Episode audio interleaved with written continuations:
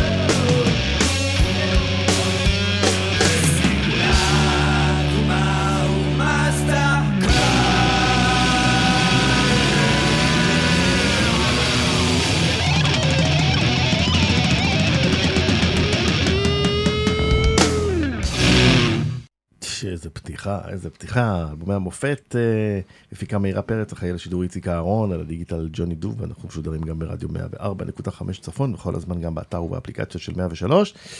איתנו שי להב, מופע הרלבות של דוקטור קספר, אלבום הבכורה, אהלן. שלום, אהלן. שמע, קודם כל החזרתי את עצמי לימי השחרור שלי, הולך לרוקסן. כן. ואתם מפוצצים ערב אחרי ערב בטירוף, אבל שום דבר לא הכין את הרדיו לדבר הזה, של לקחת קלאסיקה ישראלית של להקת הנחל, אולי אחת היסודות של להקת הנחל, ולהפוך אותה למשהו שאולי תחשבי, עם וייב אדיר וטוויסט מאוד מאוד מפתיע. אז זה שנצלול על... זה לא המשאפ הראשון שעשו, או משהו כזה? בין הראשונים? תשמע, אני מניח... לא זכור לי שיש לפני זה משהו שחתכו שיר... זה היה מאוד חסר תקדים. ואז שמו חתיכה אחרת בכלל. נכון, גם נכון. כל הרשויות, לא יודעים להתייחס לזה. זה היה מאוד של מי השיר בעצם. כן, של מי התמלוגים. כן, בין היתר, או בכלל. עכשיו, אני גם בחלק שאני שר בשיר הזה, אני לא שר... תראה, The Verve עשו את זה עם ביטר סוויט סימפוני של... אבל תברו אותם. תברו אותו, אבל... וכל מה שהוא היה צריך לבקש אישור, אבל זה דיון אחר. כן, זה סיפור יפה, אבל לא, פה ממש לקחת חתיכה משיר, הרי אחרי זה בהיפופ עשו את זה המון. נכון. שהפזמון זה חלק שאתה מכיר. פה לקחנו את הבית, אני גם לא שר את המילים הנכונות בבית. ברור. אין את המילים האלה בשיר באמת. זה נשמע לך שיש אותם, אין אותם. ואנחנו הכרנו את השיר מהסרט הלהקה. אבל איך זה התחיל בעצם? הרעיון לקחת את המשאפ הזה?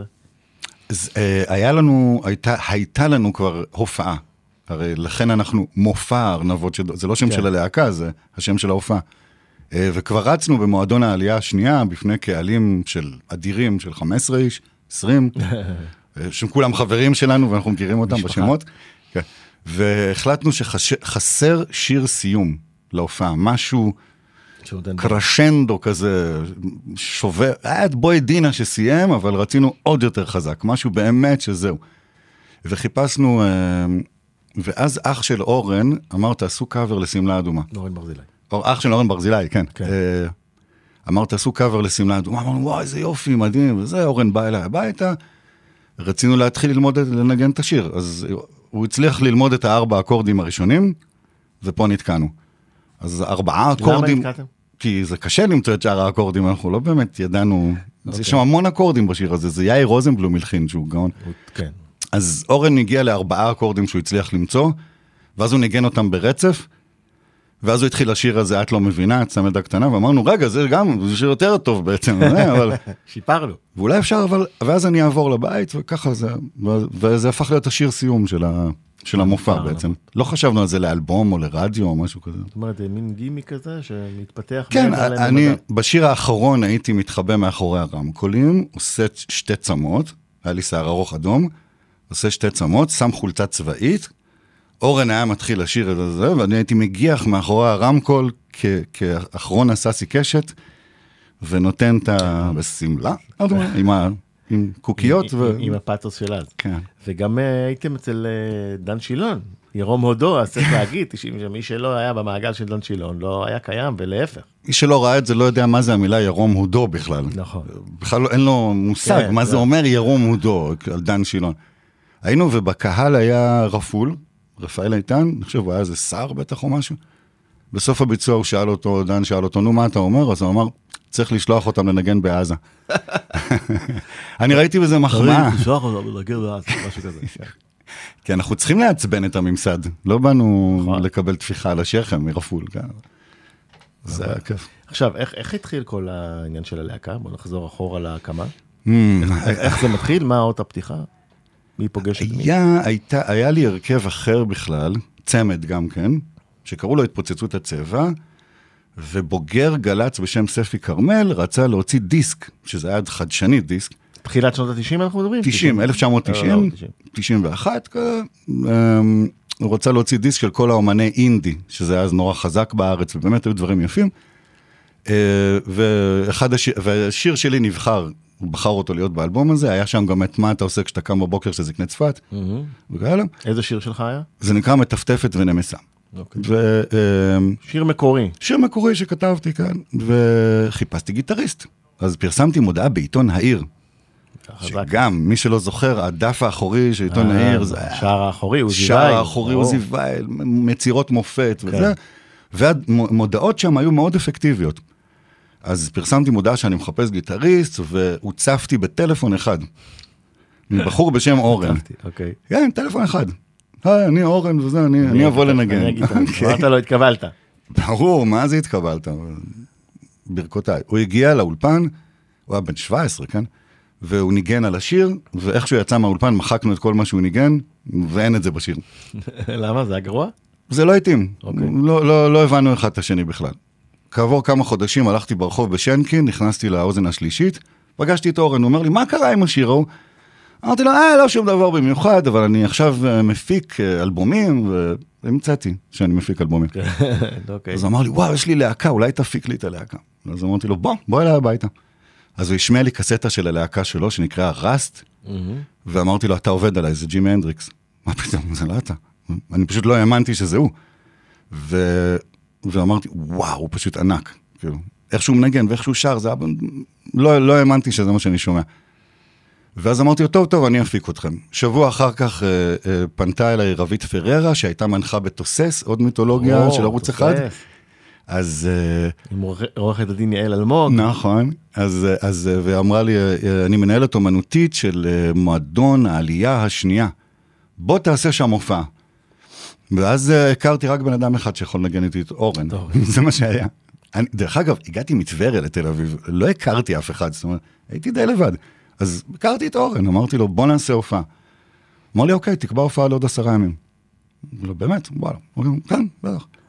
אז הוא בא אליי הביתה, השמעתי לו כמה שירים שכבר היו לי, היה לי את הקומיקאים, כל יום, שרה בצבעים, יום שני השמח, הרבה מהאלבום וגם את הקו המוזיקלי, כבר היה לי, שזה EMF, Happy Mondays, והוא זרק לתוך החבילה את פיקסיז, Smashing Pumpkins, כמובן, נרוונה אחר כך וכל זה, וכל הדיסטורשנים. וכל בוקר, הייתה לי דירה סחורה בבן גוריון פינת גורדון, כל בוקר ב8:00 אורן במקום ללכת לבית ספר, היה מגיע אליי. מבריז מבית ספר, מגיע אליי הביתה.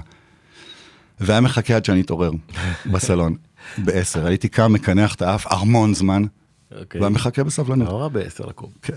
ובסוף כל יום כזה, היה לנו שיר מוכן. ובתום 10 ימים היה לנו בעצם כמעט את כל שירי האלבום הראשון, ובאנו להופיע שם. אז הייתה לנו הופעה רק של 20 דקות, כי זה היה 7-8 שירים. ומתי השם ניתן?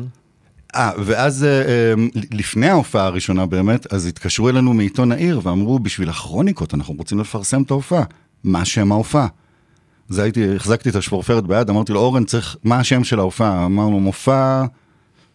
ארנבות, הוא אמר לי של מי? דוקטור, הוא אמר לי קספר.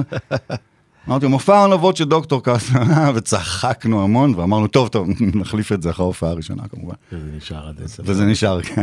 אז למי ששואל למה זה כזה מוזר, כי אף אחד לא התכוון שזה שם של להקה בכלל. אבל זה חלק מהייחוד שלכם. כן. דיברת על הקומיקאים, בוא נשמע.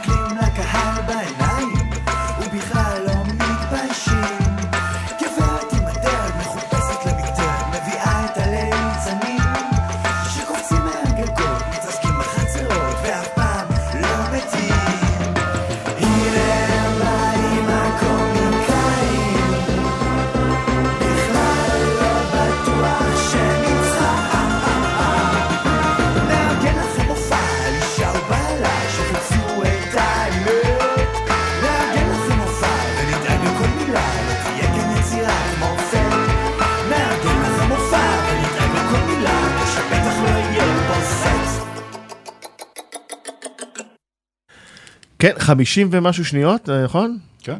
קצר. מה הסיפור של הקטע הזה? הקצר? שנשמע מעולה גם ביום. עמד במבחן הזמן, כי אם אתה משוחרר אותו היום, אתה לא יודע שזה 90s אחד. קודם כל, יש פה סימפול של טופים של ג'יימס בראון, שאני חושב שזה אחד הסימפולים שהכי השתמשו בהם בעולם מאז, אבל כל הרעיון של להכניס סמפלר בכלל ללהקת רוק, זה היה מאוד חדשני, אז זה ממש מדע בדיוני. וזה שיר הפתיחה של האלבום, שאנחנו מבטיחים שלא תהיה פה יצירת מופת. ולא עמדנו בהבטחה. כי עכשיו אנחנו עושים תוכנית על יצירת מופת. הכוונה הייתה להבטיח, אנחנו לא מנסים לכוון לאיזה משהו גבוה מדי, במובן הזה, אלא לעשות מה שנראה לנו, שצריך לעשות. עכשיו, מתחילות ההופעות, ומתי אתם מבינים שמשהו כאן קורה? בהופעה השלישית, בעלייה השנייה. גם עדיין תל אביב. לא יצאתם מתל אביב. לא יצאנו מבן יהודה, לא רק שלא יצאנו מתל אביב, זה אותו רחוב, בן יהודה הירקון. שם באזור, אז להופעה השלישית כבר הגיע דודי לוי, שהוא היה אז כוכב ענק. נוער שוליים. להקת נוער שוליים. זה היה לראות, עכשיו, הוא היה מורה לגיטרה של אורן ברזילי, אז אורן הזמין אותו לראות ההופעה שהתלמיד שלו עשה. אז דודי הגיע, ובסוף ההופעה חיבק את שנינו, הוא אמר, אתם תמכרו זהב, אתם תהיו להקת השנה, אתם הדבר הכי טוב שיש היום בארץ. שנינו התעלפנו, מה זה אומר? אני אסדר הכל. כן? ככה. הוא עזר גם? ואז הוא הביא את רונן בנטל, שזה DB הפקות. והם החתימו אותנו.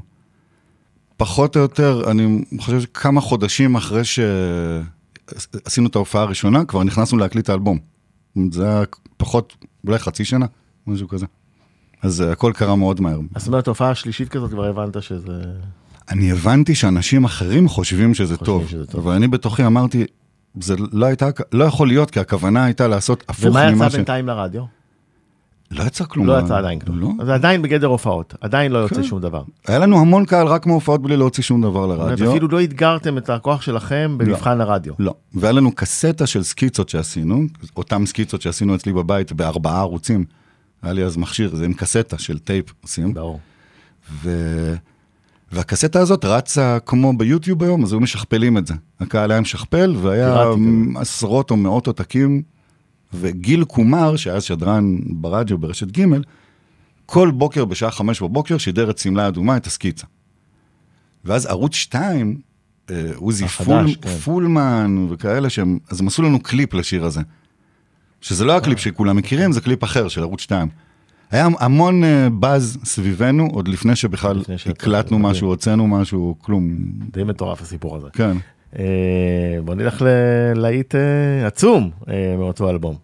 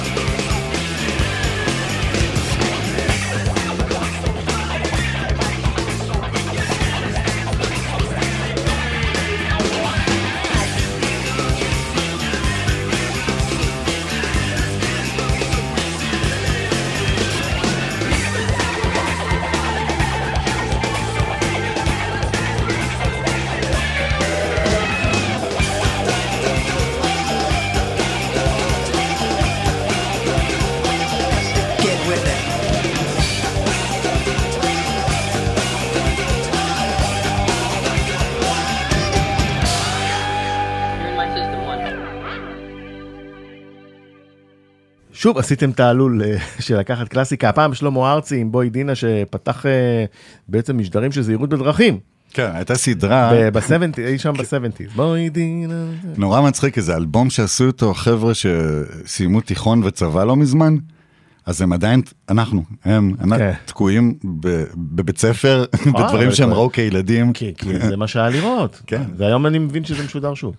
נכון, יש בשישי שבת מומלץ בחינוכית לראות איזו סדרה. בואי דינה נצא מן הבא. כן, שלמה ארצי בקולו המלטף אז. פה זה לא קאבר, עשינו מין איזה, אני כבר לא יודע איך לקרוא לזה, מה עשינו פה. כן, זה לא קאבר. לקחנו רק את הרעיון של השורה הזאת, ובעוונותינו אמרנו, מה קורה עם... כשדינה גדלה בעצם, ועכשיו היא חוצה את הכבישים בכל העולם, לאיפה היא הולכת ומה קורה איתה, וזה היה כמובן כדי להיות בוטה, באיזשהו מקום כזה להראות טינאג' כאילו, זאת אומרת, דינה היא כבר לא ילדה, אנחנו... היא גדלה איתנו. הגענו... שלמה אמר משהו? למרות שהוא לא כל כך קשור לשיר הזה בכלל. כן, הוא שר את זה, ואני חושב שהוא לא רוצה לזכור שהוא שר את זה כזה. גם לדעתי, לא. אתה יודע. עשינו לשיר הזה קליפ, אבל שהוא שחזור של הפתיח. שחר ברלוביץ', אני חושב שעשה את זה. שהיה חי על כל הקליפים אז. כן, יש לו מלא תודות באלבום. אז עשינו קליפ שחור לבן, שהוא מחווה לסדרה המיתולוגית הזאת. והשיר הזה מלא סימפולים גם כן, שאני שומע איזה סקרצ'ינג ודברים כאלה של היפ-הופ. נכון, הוא מאוד... שוב, זה היה מאוד חדש אז לעשות את הדברים האלה. הוא גם נשמע מאוד טוב היום. מה אמרו בחברת התקליטים? על מה? על החומרים שהגעתם? או שהם הגיעו אליכם? לא, לא, כי בגלל שרונן בנטל החתים אותנו ודיבי הפקות, אז חברת תקליטים העד ארצי הייתה, היא עבדה מולם, פחות מולנו, אבל חברת תקליטים מאוד אהבה אותנו, אבל היה להם את הלהקות שלהם, שזה איפה הילד, וכנסיית השכל, זה היה ממש של חברת תקליטים. הייתה יריבות? לא, ההפך הייתה חברות. לא הייתם יריבים? לא. נגיד... חמי ואני... קרמלה, קרוס וגנר... מה פתאום? הערצה. הערצה. לא היה איזה קריש. מה? הרנצו וחמי... זה המגבעת, כל... הרצתי אותם. לא היה דם רע עם אף אחד. ממש לא, הפוך. נקמת הטרקטור. היינו באים להופעות שלהם, הם פשוט נדהמים. זה היה... הרצנו את כל החבר'ה האלה, וזקני צפת וכולם. היינו חברים נורא טובים, בכלל לא... לא הייתה תחושת תחרות, כאילו...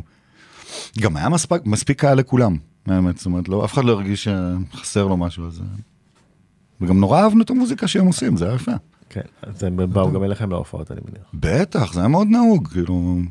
קודם כל, כל ערב הלכנו לרוקסן. לא משנה אם אנחנו מופיעים או לא. אז היו הערבים שהלכנו והופענו, והיו לפעמים שבאנו וראינו אחרים מופיעים. נהנינו באותה מידה. זה לא...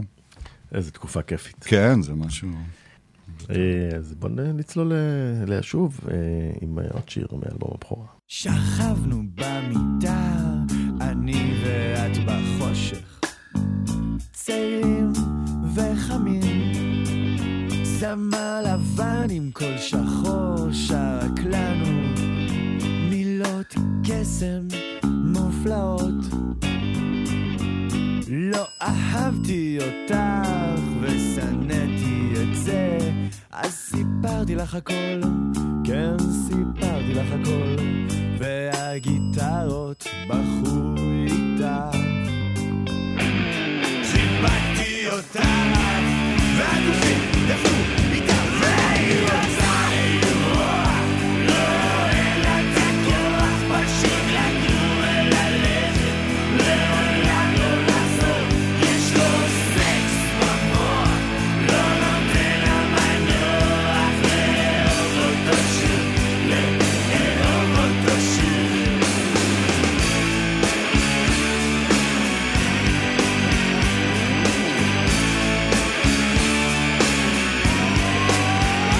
אז דילקתי נר בשיר השקט, ונרגע קצת כן בשיר השקט, תשת לי לחבק אותך, פתחתי חלון, ונכנסה קצת רוח, חיבקתי אותך והדופים דפו איתך, והיא רוצה לברוח, לא אין לה את הכוח, בשיר לגור וללכת לעולם לא לחזור, יש לו סקס במוח.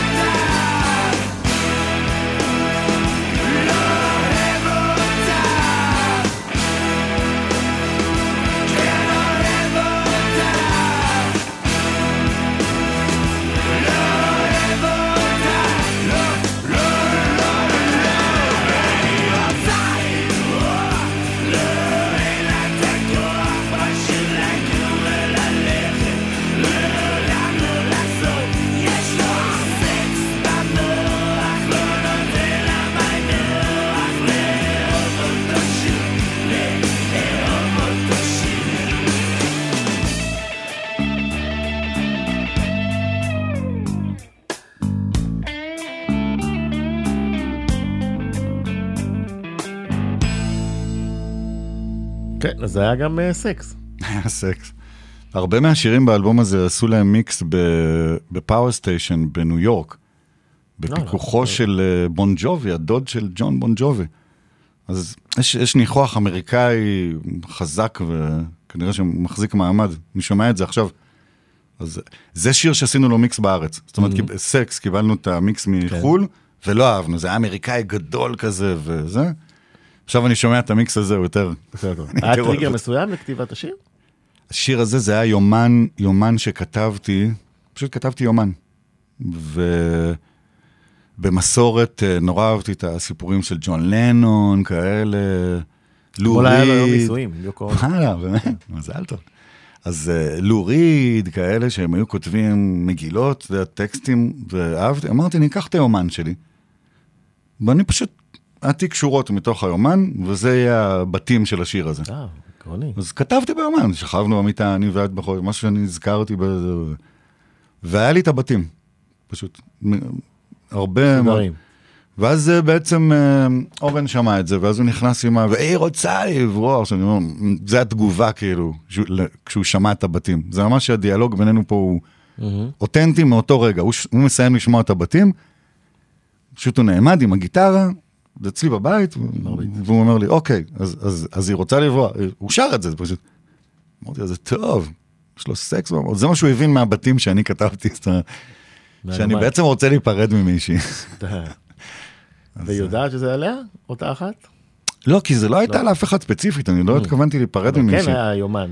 כן, אבל אתה יודע, בגילאים צעירים אתה מכיר מלא בחורות, כן אוהב אותך, לא אוהב אותך, שכבנו במיטה, אני ואת בחושר, זה לא איזה חברה מיתולוגית כזה, זה משהו שאתה מכיר, ופתאום אתה אומר, זה לא באמת עובד, אבל עכשיו אני צריך להכריז אם אני אוהב, או אם אני לא אוהב, או לאיפה זה הולך, או כזה, שוב, זה נורא חוויות של גיל נעורים, אני...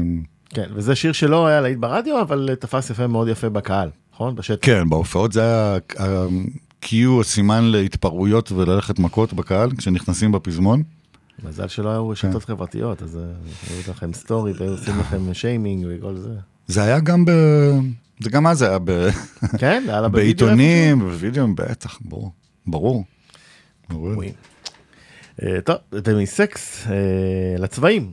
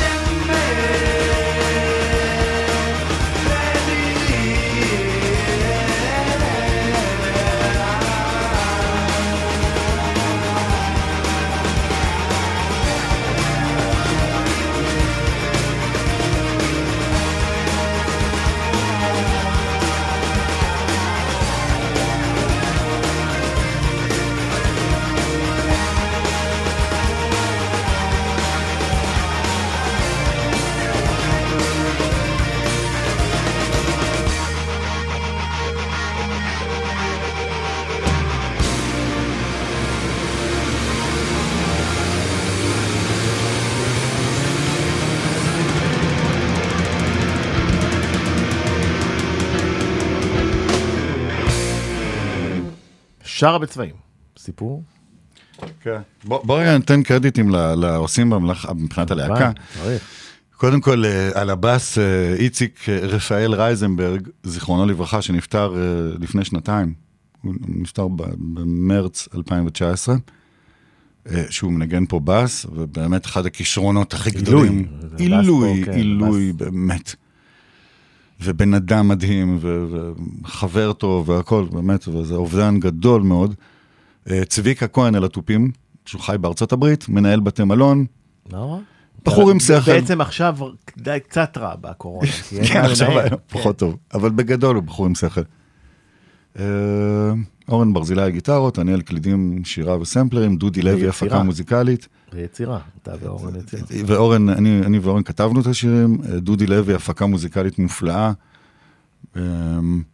גיל תורן, זיכרונו לברכה, שגם נפטר לא מזמן, הוא אחראי פה על המיקסים, יחד עם דדי טל, והרבה אנשים טובים.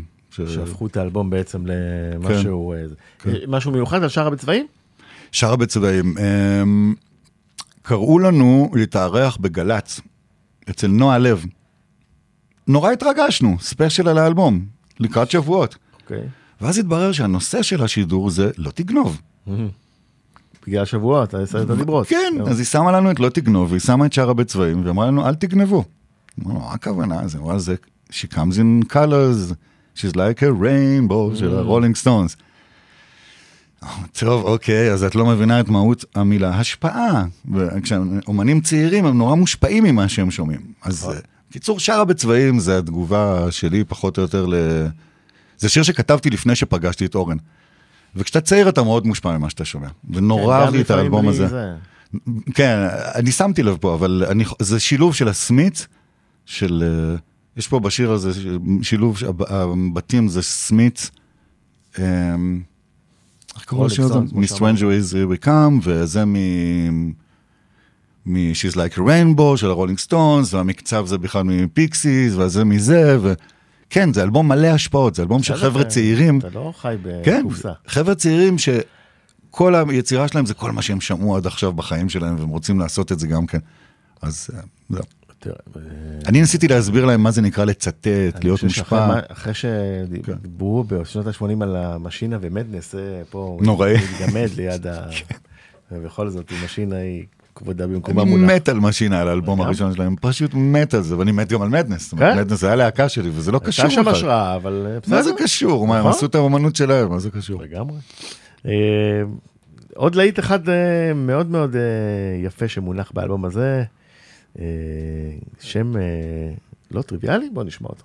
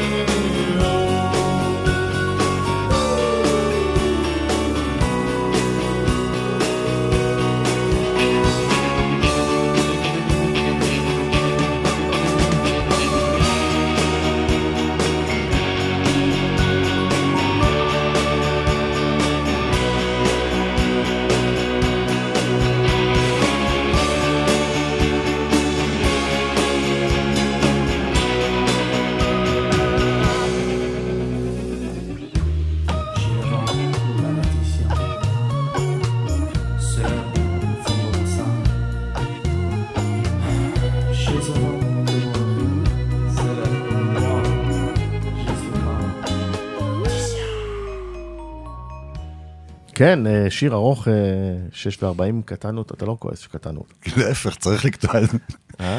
שמוע בישראל, השיר? לטיסיה.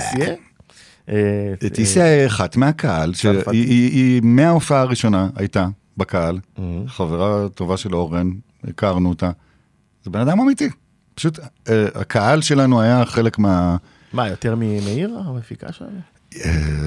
מאירה לא הייתה בהופעה הראשונה בעלייה השנייה. הייתה בכל הופעה. לא בהופעה הראשונה בעלייה השנייה, אני אומר לך שלא.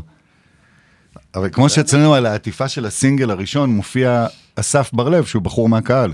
אוקיי. אז גם השיר מוקדש... מה שנקרא, התערבבתם עם הקהל. אנחנו כן, אנחנו תמיד היינו בגישה שאנחנו והקהל זה אותו דבר. עכשיו, פה יש את הדורס וקצת לד זפלין. נכון. טוב, דורס זה הלהקה שגדלתי עליה, לד זפלין בטח אורן גדל עליה.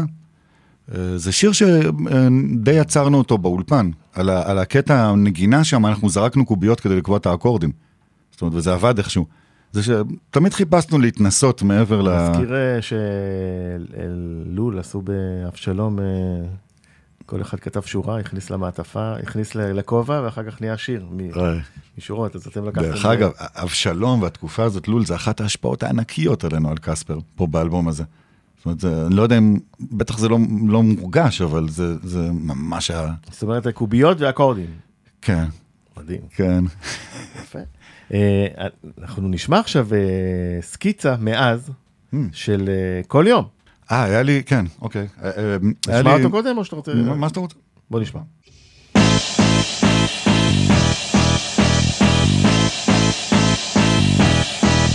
כל יום, כל יום, כל יום, כל יום, אני עוזר חלום. נפרד מסיבותיי. עוזר בשל עיניי, כל יום הולך וממלמל מילים של מישהו אחר, כתב למישהו אוהב, רוצה לשיר השיר חדש ואין לי השורה, רוצה את העיניים סוגר נגרה, כל יום, כל יום, כל יום, כל יום, אני עוזר חלום, נפרד מספרותיי, עוזר שעיניי, כל יום, אני כמעט מרגיש אותה, כמעט אוחז בה, ושני שצחקים שומע את כולך אחר, הולך איתך כל יום לים, פוקח את העיניים, ואתה לא שם. כל יום, כל יום, כל יום, כל יום, אני עוזר חלום, נפרד מסיבותיי, עוזר שעיניי, כל יום. כל יום, כל יום, כל יום.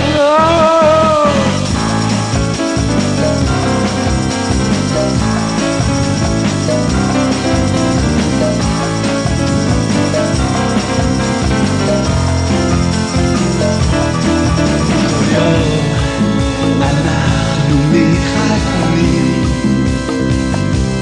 יש לנו שני ילדים קטנים, אחד אומר לי, אחד לה, פעם את עמדי לי, כן פעם את עמד, עצם את העיניים, סכה עוד נגרה. כל יום, כל יום, כל יום, כל יום, אני עוזר חלום, נפרד מספרותיי. עוזר שעיניי, כל יום, כל יום, אני עוזר חלום.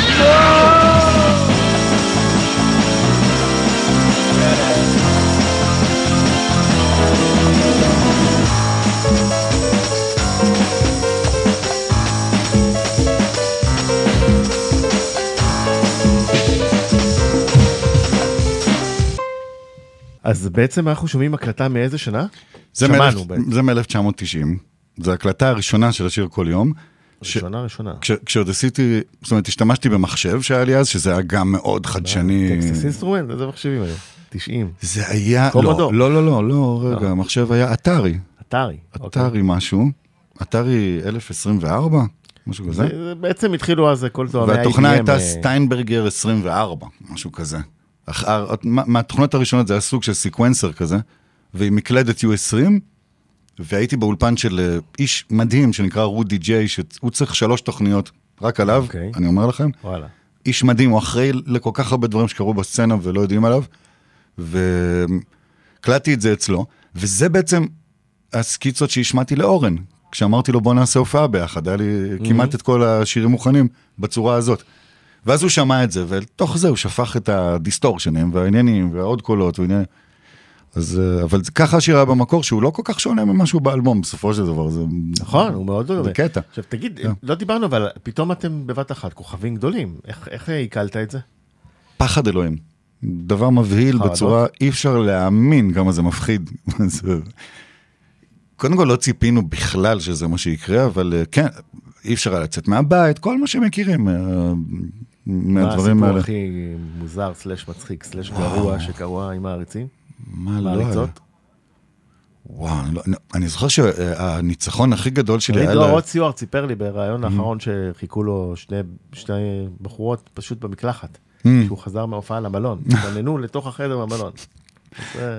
זה רוס סיור, אתה יודע.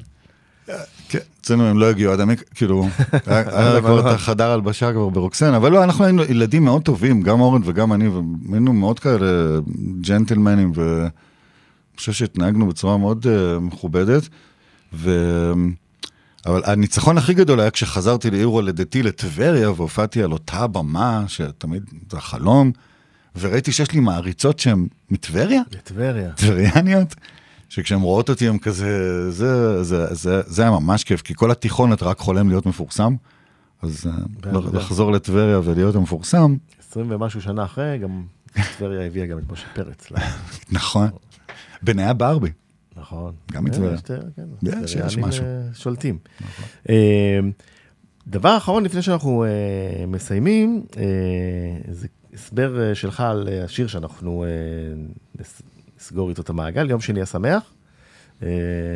בדרך כלל, לפחות בשירים האמריקאים, זה תמיד, I don't like Mondays. זה רפרנס כזה או שאין קשר? קודם כל, הלהקה, ההופעות שלנו היו כל יום שני. במועדון העלייה השנייה, כל יום שני.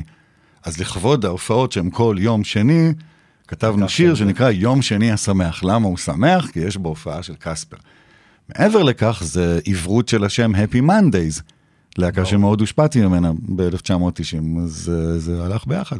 Happy Mondays. יום שני השמח. ומופיעים כל יום שני. טוב, נשאלה בקרוב, יעברו כמה שנים וזה ותחזרו.